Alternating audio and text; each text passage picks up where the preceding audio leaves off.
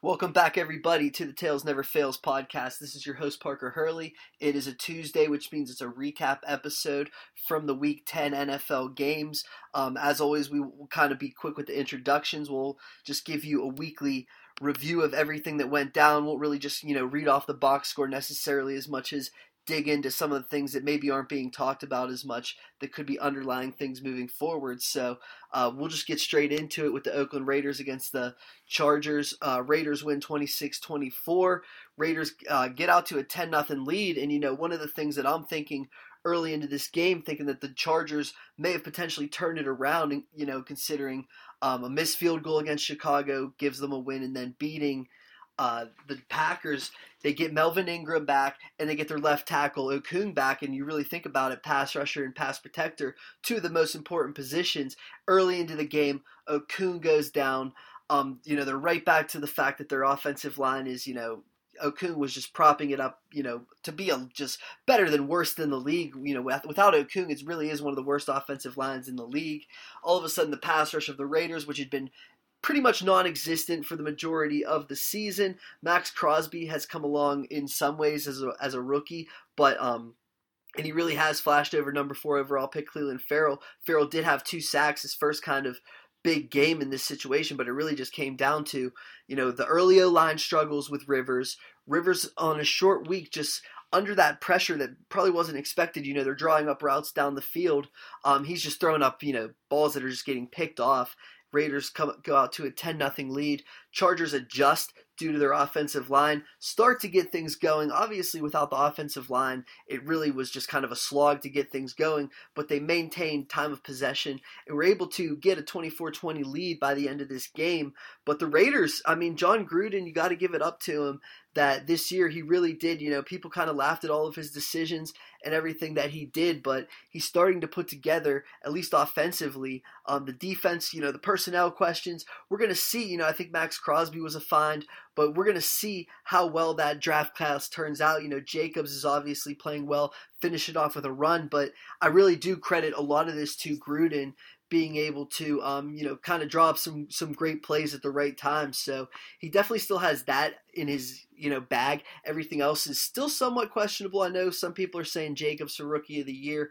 I'm saying I think Murray is probably playing at a pace where he'll finish off with it. So that is about it for that game. The Raiders are trending to a spot where um, they could easily finish in in the playoff mix. So it'll be interesting to see because they have the the Bengals on tap, and that should be another win for them onto the Lions in the Chicago Bears. Bears win 20 to 13. They go to 4 and 5. Lions go to 3 5 and 1. These are two teams that probably aren't going anywhere. Um the Bears, I mean, you look at them.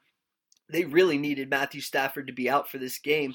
And obviously with Stafford out, things change. The line moves from, you know, a 3-point favorite to a 7. Uh, it ends up being pretty, pretty much a push depending on how you got it, everything like that. But I know teasers for the Lions came in because a lot of people were assuming Stafford was probably going to play. Um, he, you know, he had the longest streak of start of active games. He pretty much plays through anything, and they even said that you know the doctors forced him out. So they move on to Jeff Driskel, who honestly, you know, he played he didn't play terrible. He obviously um, you know, huge drop off between Stafford because I was even saying, you know, Stafford's having a career year for sure. So huge drop off for him. But the fact of the matter is the Bears were still in their Bears ways to start the game. You know, really couldn't get anything going offensively still. And Driskel was just maintaining, you know, was just keeping his head afloat, and all of a sudden score six nothing just because that's who, you know that's where the Bears are right now. Um, Danny Trevathan ends up getting injured in this game, which is a huge issue for the for the Bears moving forward.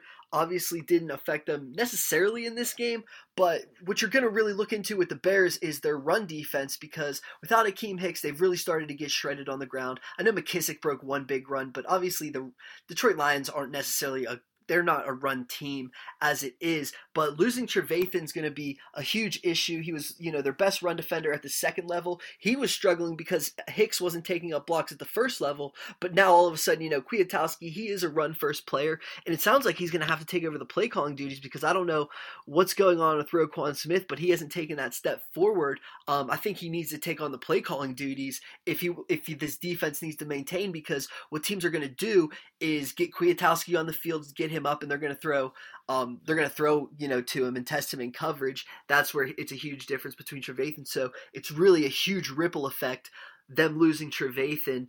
Um, so you're really looking at the Bears defense and saying, you know, these are kind of key players here.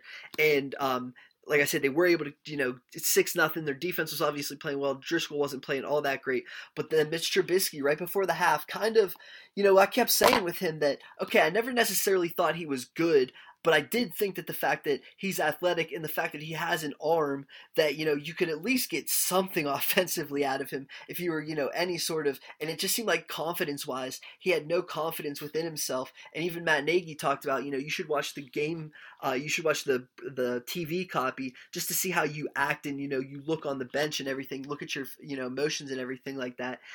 So um, he did start to come alive at halftime. So he gets a touchdown um, to go into the half, and then comes out and drops another dime. And you know, really just you know impressive passes to the fact that he'll never do it consistently enough that you'll ever want to invest in him. But you can understand why that people can see and glimpse in you know flashes what Trubisky's made of. Especially he's athletic, but they just aren't letting him run. They're really trying to. I think feel like they're trying to prove that he's a pocket passer here. And um, you know, it dug him a six nothing hole. He actually did dig himself out of this one. And um, but the fact of the matter is, he wasn't able to put the team away. They go up twenty to six. Um, they get a huge turnover by the defense that really aids it. And then you know the offense just sputters and sputters. Trubisky takes uh, five sacks by the end of the game. Montgomery's averaging under four yards per carry. They did move Cody Whitehair to center, their starting left guard. He started at center last season. Um, they noted communication as the key reason why. Mainly, I think Trubisky wasn't picking up blitzes. Um, but Trubisky talked about he was more comfortable. Rashaad Coward, it's his first year starting at guard, at right guard, said he was more comfortable with the veteran presence next to him. Sounds like that's going to be something. And maybe that can start to spark at least the confidence in Trubisky because the fact is, you know, is Trubisky, they can win at least a couple more games if he just plays with a little bit of confidence. If he plays like he has, you know, those first couple games and even the first half of this game, then they have a serious issue. But yeah, you look at the Lions and say, you know, their season's basically washed now. Three, five, and one. A lot of what coulda, shoulda, woulda. A lot of looking at Matt Patricia, really, honestly, because you look at this defense, um, you know, giving up huge plays to Mitch Trubisky. It's just not he's he's the defensive guy, you know, and he's just having some big time issues. So it's going to be interesting to see what they do because it's going to be they're really showing no sign of you know progression from the first year to the second. So on to the next one, another one we can kind of get by quickly. Uh, the Bengals go to 0 and 9 with a loss, uh, 49 to 13 to the Baltimore Ravens. Um, thought you know maybe the Ravens on offense wouldn't be clicking on those type of cylinders, but did think that Finley was going to really struggle. And um, I don't. It's going to be tough to see Finley, um, you know, win a game in the NFL just based on what you saw in that first start. Obviously, he was overwhelmed, but you look, you know, his offensive line, the situation he's in in terms of the play calling, it's very predictable. Um, you know, we're going to talk about Marcus Peters because really, you know, this game just ended due to the fact that um, it's 21 3. Um, you know, it's probably over by that point, but Finley's driving them down. They potentially get points at the half. He throws a pick six. It goes to 28 3. And from that point, the game's over. Um, Lamar Jackson had that huge highlight run that was just, you know, mind bending and everything like that. You know, Cincinnati comes out early, stacks the box, protects the edges, forces Lamar in the pocket. Lamar's just dropping dimes all over their defense, and it's like, man, you know, he is he is a special talent. It's tough to you know be able to um, beat him. And I mean, you still look at his skill players, and um, Hollywood Brown played forty percent of the snaps in this game, and yeah, he had a couple you know big impact plays, but I keep looking and saying, you know, his best two receivers talent wise are rookies, and both of them play about 40 45 percent of the snaps. Willie Snead's you know getting shuffled in. Mark Andrews is obviously his top receiver, but you know he's also you know a tight end that they take off the field in, in situations, so he's not even playing all the time. And Lamar is really just carrying this team.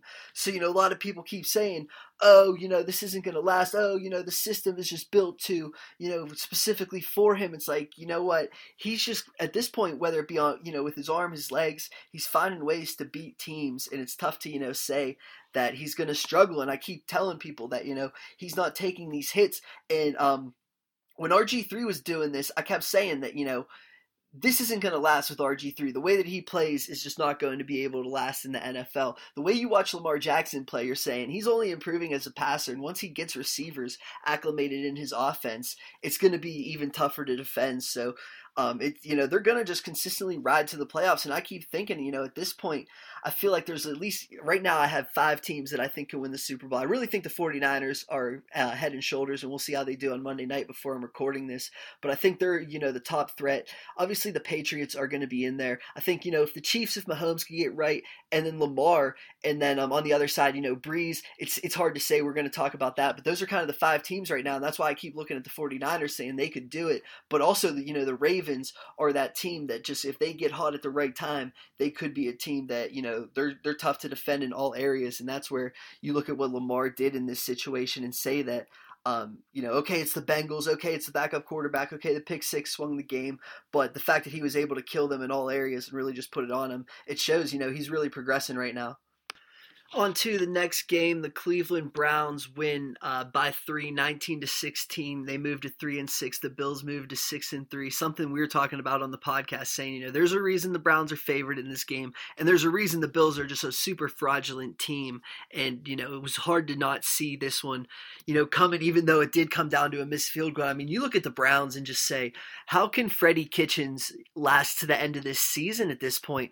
You know, he got one here, but you look at the talent level level and you look at you know the way that he's coaching and okay he was a good play caller or whatever but he's mismanaging game after game and looks like he's consistently the game's moving so fast for him that he's always a step behind understanding and figuring things out you know that you know so, that eight play sequence where he has the ball at the 3 yard line and he gets eight plays due to a pass interference call and you know they're not able to score on any one of them. They're up 6 nothing um, could have really put the game away or at least put it up two scores if you take the field goal given the fact that okay i just called seven plays and got absolutely stonewalled maybe i should just kick the field goal at this situation but even if you say okay i don't even hate him for going for it because that shows you know that he, he's you know risky and everything okay he's calling fades to Odell. He's calling sweeps. You like tosses to the outside. When how did you get there? You pounded the ball up the middle with Nick Chubb.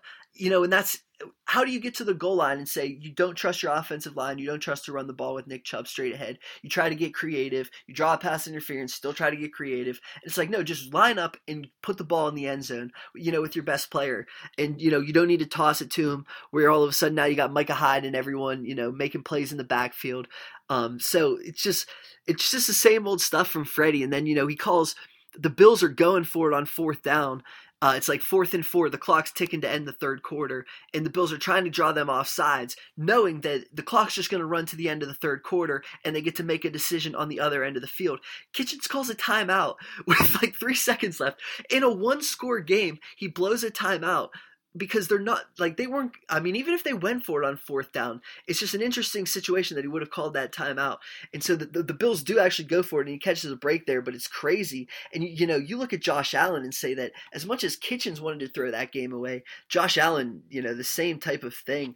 Um, they just come out and they throw the ball and they throw the ball and they throw the ball. And whether they're trying to develop Allen, whether they think that you know Singletary's a limited runner and he needs a um, a pathway to get going, and they need you know they always run their, their jet sweep stuff and trying to get to him on the outsides. But on the outsides is where the Browns are really at their best defensively. So it was hard to get the run game going at all, and it was setting up Allen for all these third down situations where he has to throw the football and he's getting torched or you know he's he's missing erratically, and then it's fourth down. He's missing erratically. Um, he fumbled the football, you know, twice I think in this game, and he lost one turned into a recovery for the Bills at the one yard line that led to a touchdown. You know, really lucky one that actually gave them a lead in this game, uh, 16 to 12 at that point. Um, so I mean, Allen was just playing, you know, the same old Josh Allen, just really struggling in this game, and the Browns were just, you know. Did, they like I said they just you know gave the game away on that uh, on that fumble and everything, and then all of a sudden it looks like they actually Baker Mayfield tossed the game away, but it was a forward pass by him. Um, and they get the ball back. They go down and score. Landry has a big time game because the Bills have two defined weaknesses. They give up chunk yardage in the ground game, and they're struggling in the slot right now. So that's where teams have been able to take advantage of them. And um, you know, you look at the Browns and say they're still, despite Freddie, you know, a couple good signs from Freddie were that he did handle Chubb's still not necessarily, in my opinion. He needs to get the ball much more, and they need to just run straight ahead with Chubb because I think it can work a lot more effectively. But they do need to keep Hunt on the field with Chubb because it adds a passing game element, it adds a jet sweep element that can help uh, freeze the linebackers. But they need to commit to Chubb with Hunt on the field. It did work out how they kind of split the dichotomy this week, and it looks like Hunt will be at least a decent portion of the offense. They also benched uh, Antonio Callaway for Rashard Higgins. Higgins catches the game winning touchdown. So you know, Higgins is much more of the quick passing, timing routes with Baker Mayfield. That's exactly how you need to get Baker going. Callaway's the downfield shot player who's super immature and, you know, like I, have talked about, just sets a very, it's the same thing as Hue Jackson where he's setting a terrible example. And everyone laughed at Hue Jackson, but Kitchens is doing it. It's like, oh, he's just learning. It's like, no, he needs to get, he's doing the same stuff as Hue Jackson, but he did bench Callaway finally, and Higgins caught a touchdown, so there's no way they can bench Higgins now.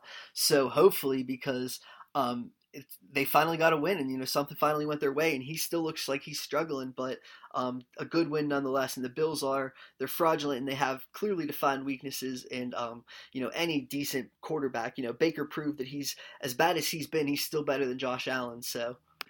On to the Colts and the Miami Dolphins. The pesky Miami Dolphins moved to 2 and 7, 16 12 win over the Brian Hoyer led Indianapolis Colts. And I mean, something we've kind of been talking about. And I thought off of a win, it was going to be interesting to see. You know, they kind of pop that one off. It's going to be interesting to see how they come back um, for this game. But got to give it to Brian Flores. He's, I think he's going to be a really good head coach, and I really do. You know, despite the fact that they're um, it, it, honestly probably would have been better if they lost this game 17-16. You know, if we're if everyone's being honest, but the fact is that he's bringing them to play every single time, and the fact that he's instilling something in these players and the fact that he's he's drawing up good defensive stuff. There's just no doubt about it that everything he's bringing from New England is great stuff. And um it's clear that he's smarter than Matt Patricia. You know, the fact that he's one win away from Patricia. Um, Patricia's three five and one. He's two and seven. This tells you a lot about Flores. So I, I gotta hand it to Flores, and I think that the fact that he's getting this out of them and he's showing this progression, I think that gives you almost enough faith that you say, okay, if we're number two or number three overall, maybe you know, i I still think they're in. You know, even next year, I think they're not going to win a lot of games, but good for Flores. And um, you know, another thing is that he knew Brian Hoyer due to the fact that Hoyer spent two or three years in New England with Brian Flores, and you know, Flores was against him in practice all the time. So the other thing is that you learn that um, Hoyer had no time to prepare. They used all the time to give Jacoby uh, Brissett snaps. Jacoby Brissett was the emergency quarterback, which shows that, you know, if they're going to lose a game to the Miami Dolphins, Jacoby's going to play next week. I think the line's already up for the Colts game next week, and you can just assume that Brissett's going to play. Um, like I said, they gave him all the snaps anyways. So Hoyer, with no time to prepare, with no snaps, with the starters, against a, you know, defensive coordinator who knew him, you know, we probably definitely should have seen that coming. That was definitely a bad call by me. I was definitely overthinking that one. Um, but yeah, I mean, the other thing is, like I said, it could have been 17 16 easily. Adam Vinatieri misses two extra points. Um, he's about, he's like 68%, I believe, this season for extra points. So, um, he, you know, he cost them a game against the Chargers due to missed field goals. He cost them a game against, um, against the Pittsburgh Steelers due to field goals. He cost them a game in this situation because you look at the score and say, okay, you scored two touchdowns. It's 16 to 14, right? If you make your extra points. And the Colts turned the football over at about the 12 yard line. They went for it on fourth down and they were about two yards short. So they went for it. Or, yeah, they were about two yards short, so they're about about 12 yard line instead of 10. They could have kicked a field goal to win the game, go up 17 to 16, um, but they missed two extra points and they were down by four instead. And if they, you know, even if they were, do you really trust Adam Vinatieri at this point to win you a game? And you know, a lot of people are getting defensive about it in the locker room, but you know, he needs to retire because you know it's not on the Colts. You know, I mean, it is on the Colts. They need to make that decision because it's going to cost them a playoff spot here. But he needs to retire because he's you know ruining it for him. Um, but you do look that offense was lethargic. Even Quenton Nelson talked about how he thought the team was looking ahead, and like I said, they were preparing Brissett as if you know. And you look at the Jaguars on deck, and you're saying you know we're you know they, they may have just been looking for Brissett to come back against the Jaguars for a huge game, and they just kind of skipped ahead of the Dolphins, and it really caught up to them. So it'll be interesting to see how the Colts bounce back. I still think they're a well coached team, but definitely a miss a mis uh, evaluation here of, of what Brian Flores was doing. You know, not enough people are putting stock in that, but nonetheless, they win that game seventeen to sixteen if they have you know if they have an NFL kicker. On to the next one. The Minnesota Vikings get a huge win against the Dallas Cowboys, uh, 28-24. They go to 7 and 3. Dallas goes to 5 and 4. I was talking about how, you know, my numbers are saying you got to take the Vikings here. Wasn't, you know, too sure, but you know it bared out that they are right now they're the better team, especially defensively. And both of these teams are overrated defensively. But the fact of the matter is, there's a huge gap between the Vikings and the Cowboys defensively, and they're actually pretty similar offensively, especially um, if when they can get that run game going, Minnesota, and they obviously got it going in this game. You know, they spent a decent portion of the game in the lead, which obviously helps that. You know, Dallas goes on a long drive, they miss a long field goal. Um, and Minnesota comes right down and scores, and all of a sudden the score was 14 to nothing. Minnesota really got a lot going early into that game. Dallas is able to fight back with their passing game because you do look at Minnesota's cornerbacks and saying that you know they're struggling big time. Trae Waynes is down down and out for the game. Um, Mike Hughes is um, really getting torched um, coming back from an injury. Xavier Rhodes is clearly lost a step. You know, all of a sudden, Minnesota is heavily reliant on their pass rush here, and Dallas's offense is so talented when they can get it passing. Amari Cooper, you know, is you know what one of the five best receivers in the NFL right now. Um, at the rate he's playing, and you know, continuing to ascend upward. You know, considering he's even playing through an injury, and you're seeing him, you know, just torch um, whether it be first round Mike Hughes, first round Trae Waynes, first round Xavier Rhodes, you know, Amari's torching them all at this point. But Minnesota clearly came in with a game plan that you know it just seems like Dallas in these primetime games they just want to run the football. And uh, they always do and Minnesota just came out and just stuffed the run heavily. They loaded up boxes big time and you know okay they took these sacrifices in the passing game but they knew that Dallas had these inclination to run the football and consistently pressed on them. So um you know it's back and forth. Minnesota misses an extra point and they're down 21-20 they go on a 10 play 75 yard drive which is all running plays and they're able to punch it in from the one yard line um, and take a 28-21 lead. They do pass it on the two-point conversion, but um, then Dallas drives right down the field, and they're sitting there in fourth down where you could go for it. It's 28-21. I forget necessarily how much time was left, um, and they obviously did get the ball back, but you could go for it right there and you know tie the game or you could go down four and kick it off to them i think there was seven there was seven minutes left in the game you know and you're looking at that running game and saying you know, how much time are you going to get with the football left? So all of you know, that's in my opinion. I think they probably should have went for it at that situation, but nonetheless, uh, it was an impressive performance for Minnesota. They were able to get their ground game going. Their pass rush saved their secondary, and the fact that they were able to completely load up on the run game. And even Dallas on that last drive, you know, they're having all the success passing the football, and they go run, run on first and second down inside the 20. Um, Dak talked about how he liked the play call because it was to kill time, which, yeah, that necessarily was true. But, it, you know, honestly, early into this uh, drive, they're actually hurrying up, and I'm like, man, they're playing fast for you know this two minute offense, and then they get down to the goal line, they're putzing around, and they they don't score by the end of it. So um, you are starting to look and say that um, you know. if they don't make the playoffs, it's going to be interesting to see if Jerry Jones fires Jason Garrett because whether or not Kris Richard's defense is overrated or not, he's getting head coaching buzz as a defensive coordinator. Whether or not you think that Garrett has a hand in the play calling or not with Kellen Moore. Kellen Moore has buzz, and you're looking at Garrett and saying, you know, you got Cooper, you got Zeke, your offensive line's healthy. Um, you just added Bennett, you have Lawrence, you have the two linebackers, you have you know all this talent that if you need to, you know, if you're losing these games due to critical decisions, whether it be you know kicking the field goal and missing it early in the game, kicking the field goal and making it when you're down one possession in the fourth quarter.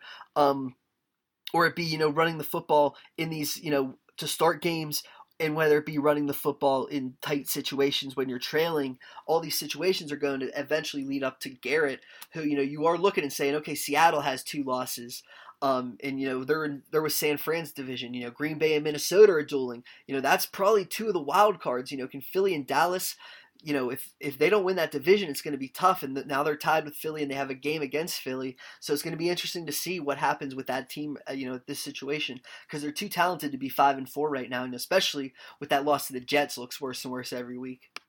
On to the next one, the Green Bay Packers uh, 24-16 over the Carolina Panthers. Green Bay moves to 8 and 2, Panthers to 5 and 4. Um, you know, disappointing game for the Panthers when you kind of look at it and you know, they obviously finish what a half of a yard short from making it a potential um, you know, giving them a chance to tie the game at the end.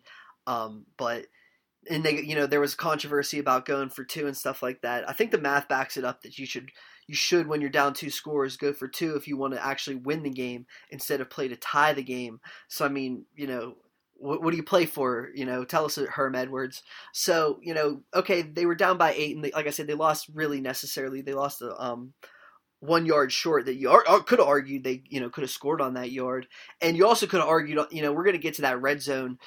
Not only red zones, you know, scoring, but that drive at the end of the game. But you know, Carolina gets off to an early lead, and then it's seven seven.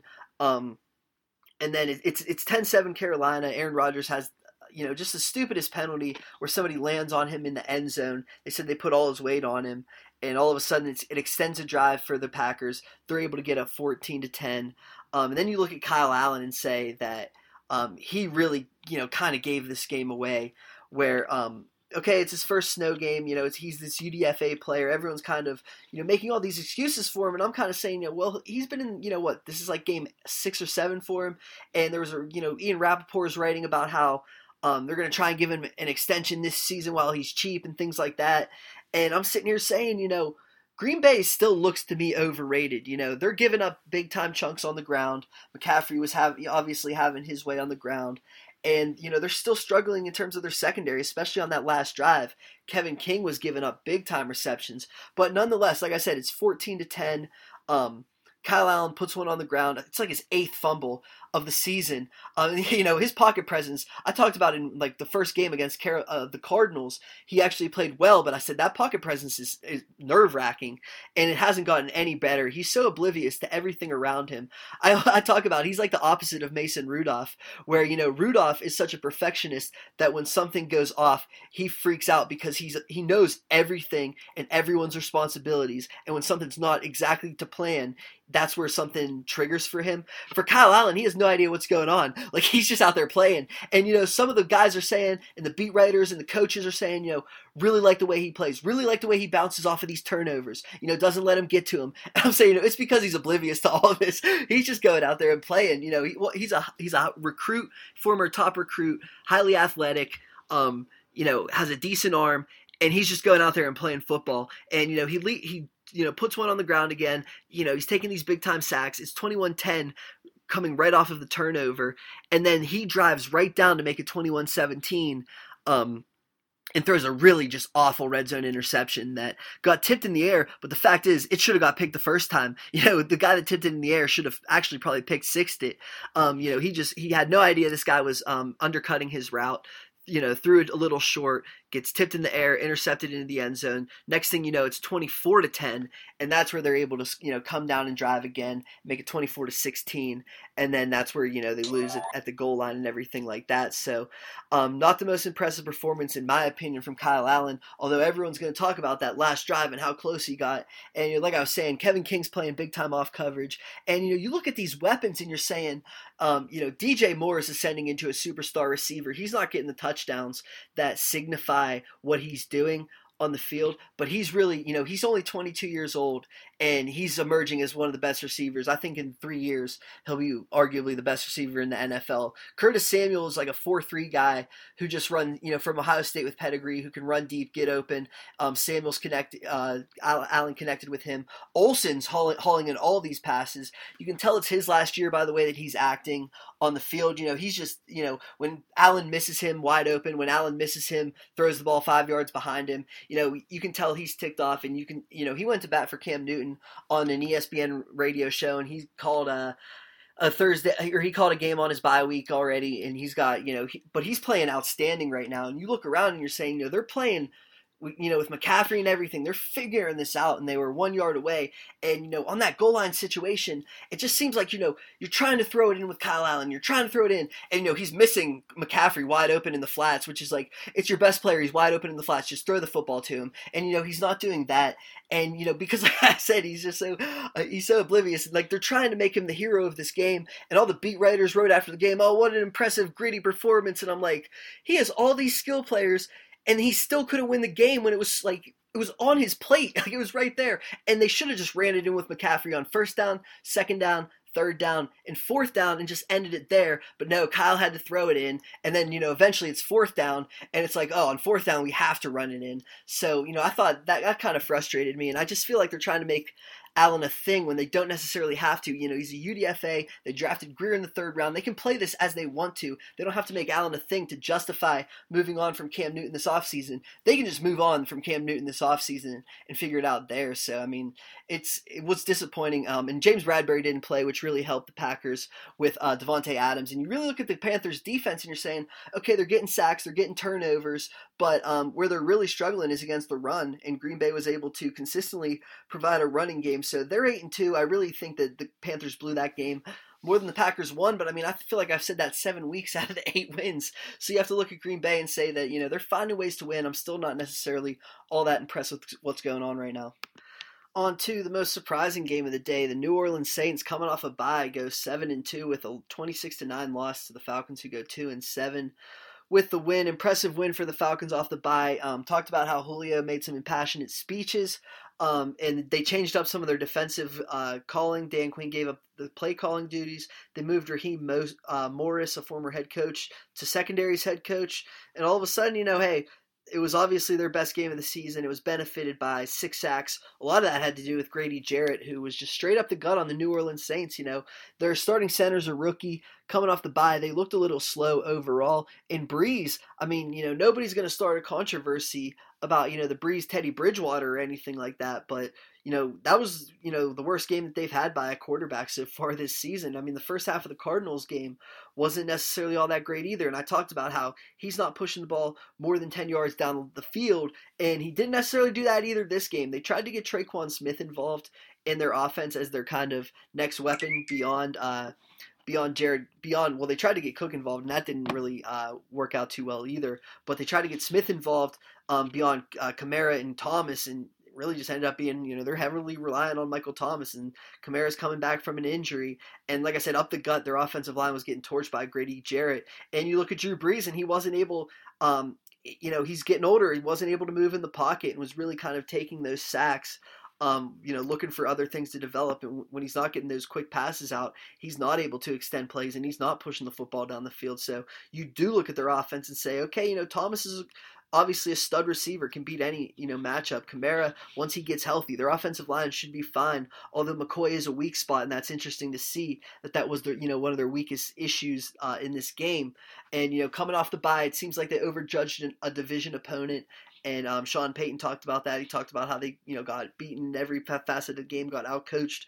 Lattimore left the game, kind of opened up the passing game for Atlanta, but yeah, they were kind of able to establish a lead. The Saints went on, you know, sometimes long drives that sacks would just really ruin, um, and they ended up, you know, kicking field goals um, in in you know goal line situations. So not an impressive game for the Saints. Pretty impressive for the Falcons. Um, looked like Devonta Freeman got banged up. Um, it's going to be interesting to see if he's able to be healthy. They went to Brian Hill um, pretty much solely whenever he uh, whenever he got hurt. So he's kind of the fantasy guy. I'm not the biggest fan of Brian Hill, and I really don't like their offensive line either. But if you have Freeman, you really have to pick. You know, you better have Hill of of the group. But we'll see. Um, he is definitely um, he has some you know power and explosion, but he's not a he's not a big time open field player, so we'll see about Brian Hill. But nonetheless, yeah, Atlanta at least they stay alive, and Dan Quinn keeps his job because you know every week it seems like I keep thinking his job's on the line, but it's they really said that this week his job was on the line, and um, yeah, it wasn't. They you know or he ended up winning a game. Uh, the players really showed up for him off of the bye, where they probably could have just mailed it in this season, but didn't. So that that shows why they probably kept him for at least this game so far onto the Jets and the Giants. And like I kind of talked about, I mean, sure, they're both dumpster fires, but the public perception of the Jets being a bigger dumpster fire than the Giants gave you value on the Jets this week, and they did come out 34 27. They go to 2 and 7, Giants go to 2 and 8.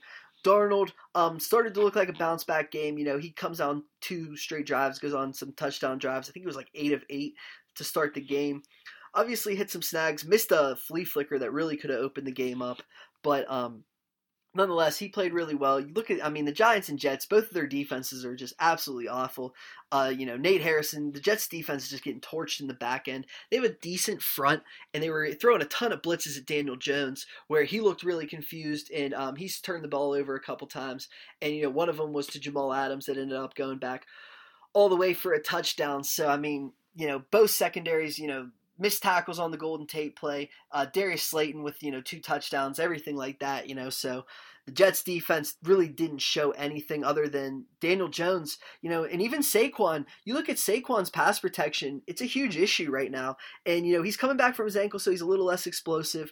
Um, he's, you know, he's not necessarily destroying it in the passing game, but the pass protection to where, you know, he's not picking up blitzes. The fumble, you could argue as much as that's on Jones. And like I kind of said, you know, he stands back in the pocket and stands back in the pocket. And he's really, you know, waiting on things to develop and kind of having faith that things can develop down the field.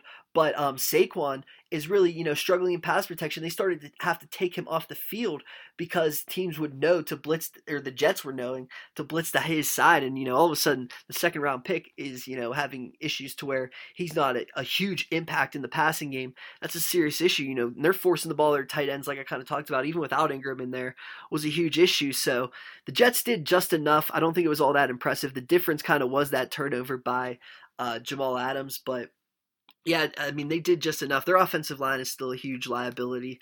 And, you know, it did show that, you know, at least Darnold had, you know, the confidence to come back and play pretty well in this game. So we'll see how he, he trends moving forward.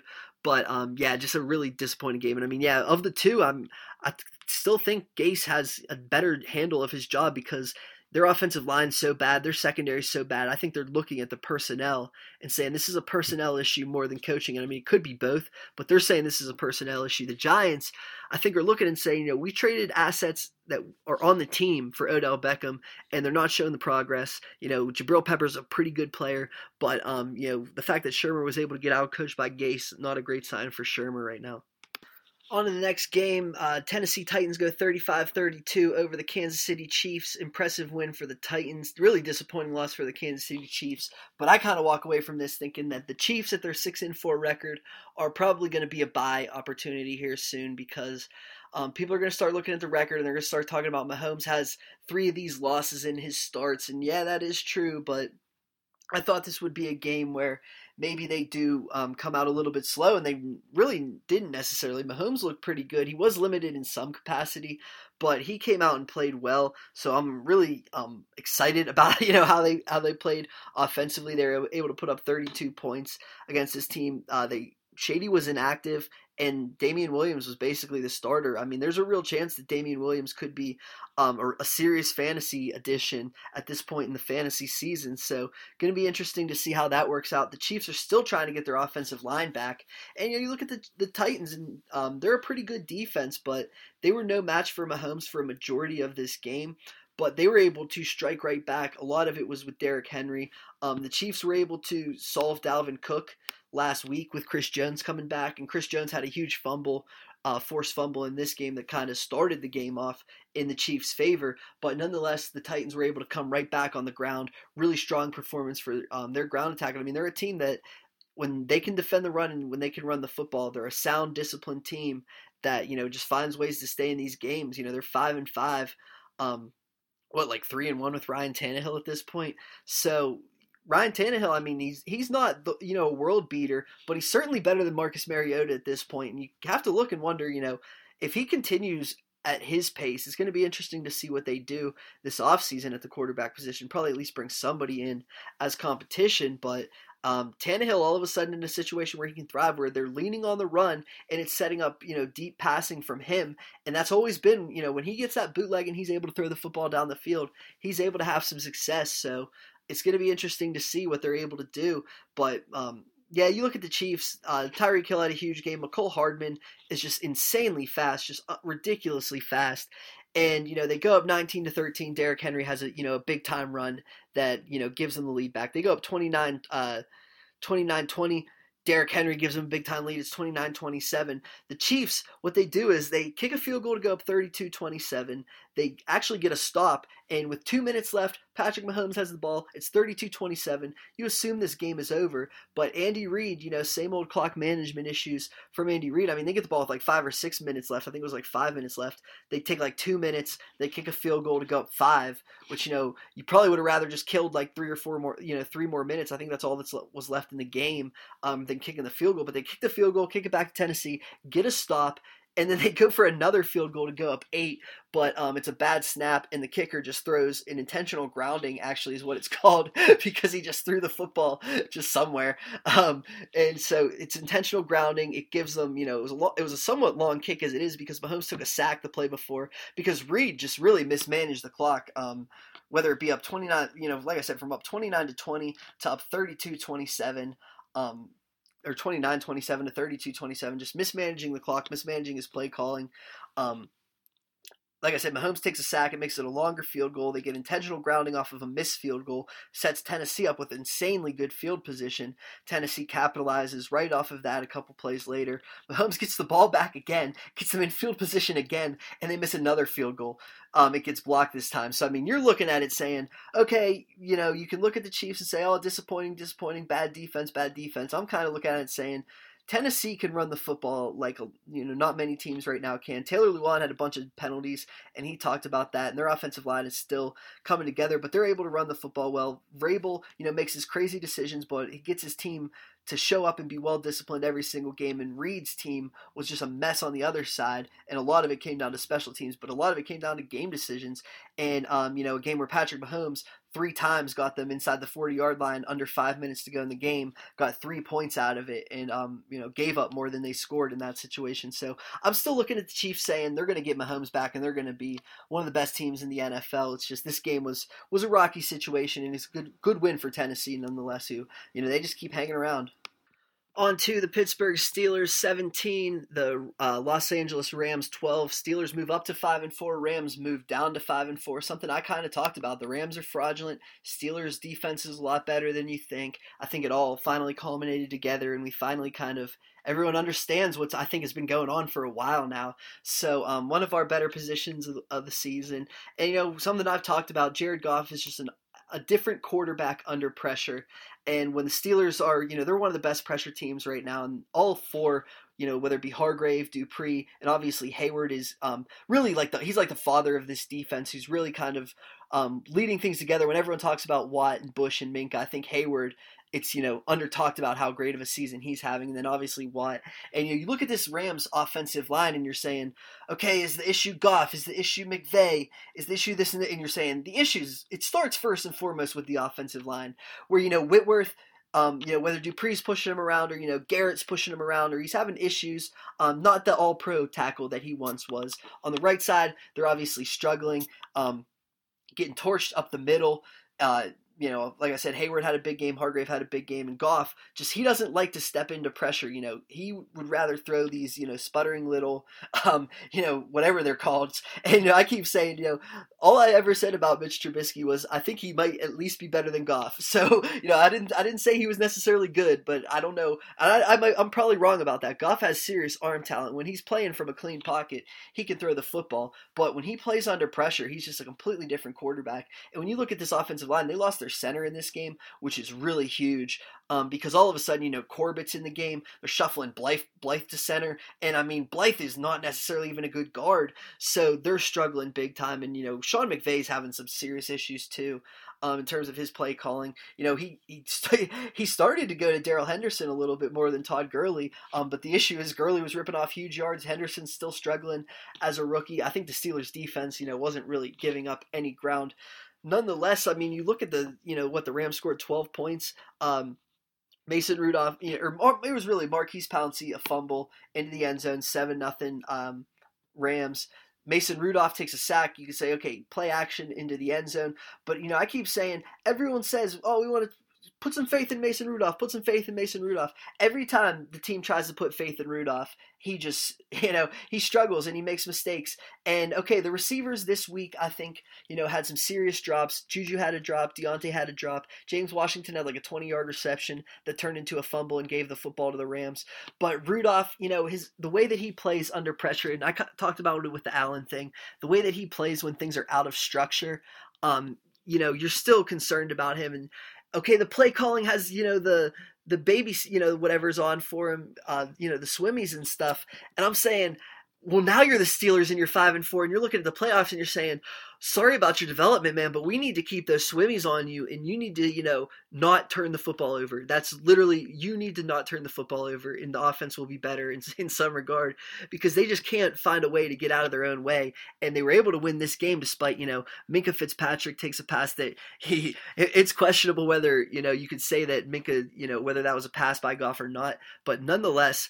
Um, so the Steelers are overly reliant on their defense at this point, but you start to look at, you know, the pedigree, the talent, the way that their defense is playing cohesively in the back end. Um, you start to say that this is something that could consistently trend in towards, you know, they're they're right now they're, you know, I I said it every week that you know I said, oh, they're going to be a top ten, they're going to be a top five, they're going to be a top three. You know, now they're right there with the New England Patriots, who you know potentially have just as many flaws. So we'll see how the Steelers keep trending because at some point, you know, at some point they're gonna have they're gonna break at some point, and the offense is gonna have to you know win a game. So it's gonna be interesting to see when that game is that the offense will you know start to come alive and win something. So and you know, like I said, as much as I want to say that you know Rudolph is obviously um, he needs to be safe, safer with the football in some regards, you know. And I, it's it's so tough because you know he needs to push the football down the field. He needs to be safer with the football, but he's he's obviously struggling. But his receivers need to help him out. His play calling could help him out a little bit. So I don't think the Steelers are serious contenders, but their defense is as serious as you know anything. But also, you do look and say, you know, they beat Hoyer. They beat the Rams, who have some serious problems. And, you know, a lot of people want to say statement win by beating the NFC champions. And I'm saying, you know, these last four games, this is a new season. I don't know how great the Rams have been. So, um, still a really impressive uh, win for the Steelers, nonetheless, obviously. On to the Buccaneers and the Cardinals, 30 to 27. Um, Bucks beat the Cardinals. Um, a funny situation because you know the Bucks go to three and six, Cardinals down to three, six and one. But I talked about on the podcast, I was like, this game will probably stylistically play to the under, but you can't go under in this game. And by the time the game kicked, I actually had gone over. We took the over, and um, this that's exactly this game played to the under. Jameis threw stupid interceptions. Um, the Bucks tried to run the ball. They actually got uh, Ronald Jones going in the passing game, which we'll talk about. But um, Kyler Murray had some issues with his offensive line. He got held in check. They have their same red zone issues where they're just unable to punch the ball in from the red zone. I believe they had uh, six points on four trips to the red zone in this game. So you know, they obviously hit some explosive passes uh, to Christian Kirk, who you know we kind of talked about. Um, you guys need to have Christian Kirk. The, they're going to throw the ball like 40 times a game. He's going to be the target of you know the majority of them, and he's the best receiver of the whole group, and he's healthy now. So um, you have to be buying Christian Kirk at this point, or you know you should have already bought Christian Kirk because now it's too late. Um, but nonetheless, you do look at the Buccaneers and say that defense, you know, and like I said, the fact that Murray got sw- you know swallowed up and he had his issues in the red zone. Jameis is turning the football over and he's having, you know, they're having their issues in the red zone, and it's still it goes thirty to twenty seven plays to the over, and he needed Kyler Murray actually turn the football over in the red zone, or not? It, it, it was like around the 20, 30 yard line, or I think it was in the red zone. Nonetheless, Murray turns the football over up 27-23. The Bucks go down the field and make him pay for it. So you know Murray and Cliff, I actually I'm I'm still impressed with Murray. I think the way that he was able to hit those explosive passes down the football field. Um, he's still tough to you know wrangle in and everything like that. And if they could keep him clean with some sort of offensive line, I think he, and you know some sort of receivers, you know Sherfield, um, Pharoh Cooper. You know I'm sick of you know seeing guys like this. And you look at David Johnson. David Johnson just seems like um, I don't know what I thought his injury was like an arm injury, but he just looks a complete step slow. Um, it doesn't seem like um, he you know it seems I, I think the writing's on the wall that Cliff, the new coach, trades for Drake. He's got Edmonds. You know, they're both right there, which it, you know where David Johnson is right now talent wise, and he had a huge fumble that led to points.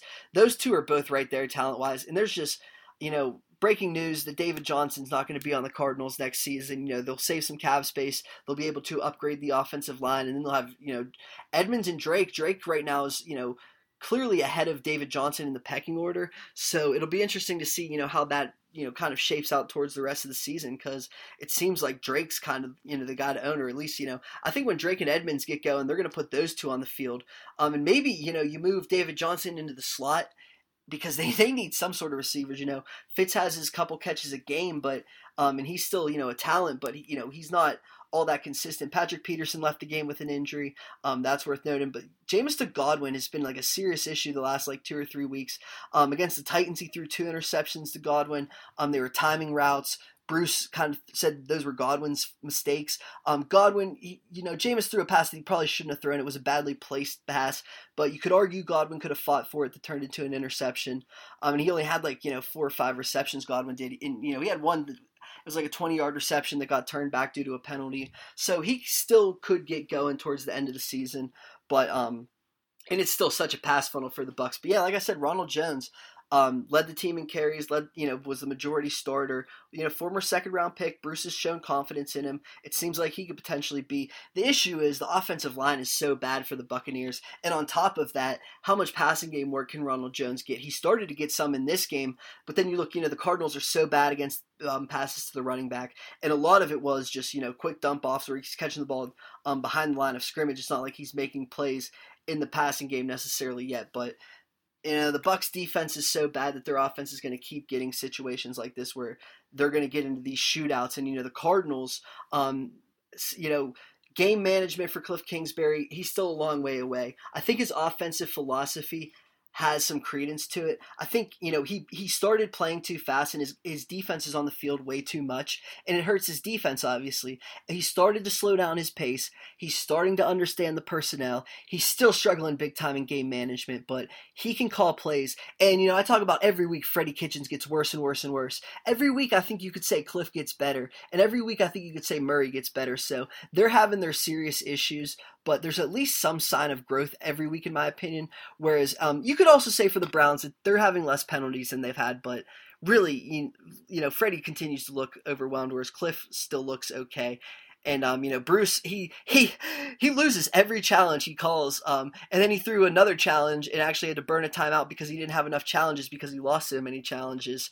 So um, interesting to see. You know, like I said, I think Leftwich has a lot of control in uh in Tampa Bay on to the Thursday night game, which is a good time to bring up Freddie Kitchens because, you know, like I keep saying, it seems like every obstacle that he has to face, he's struggled with. And now this will be the first time we see him on a short week.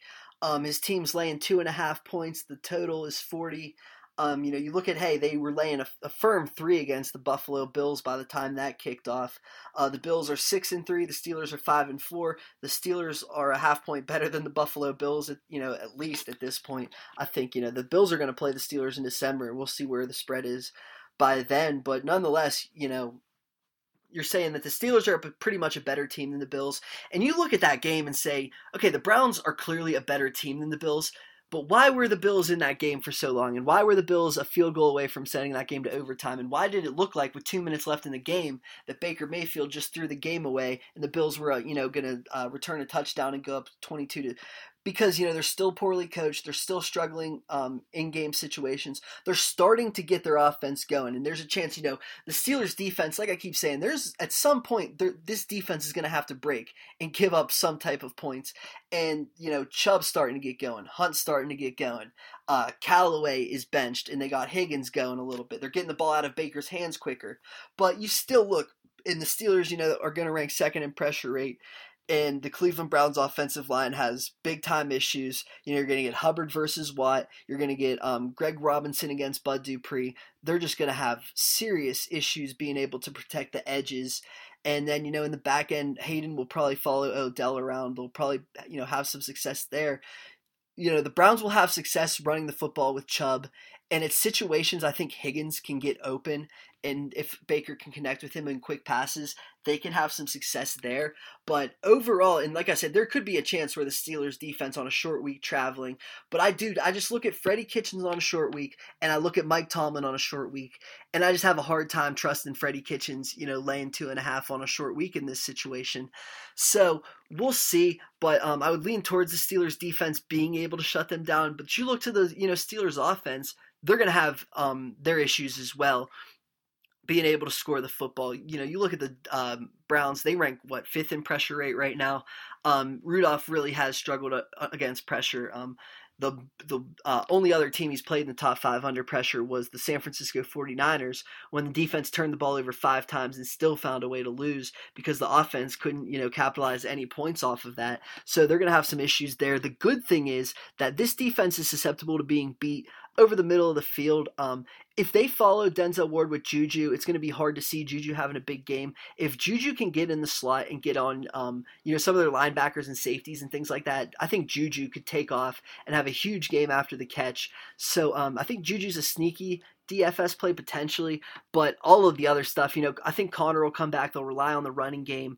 Um, I just don't think they're going to have all that much success, to be completely honest. I think it is going to be another, you know, 17 14, 16 14 type of game. Um, but I think, you know, in that situation, you would take the points with the Steelers, potentially tease the Steelers in the under.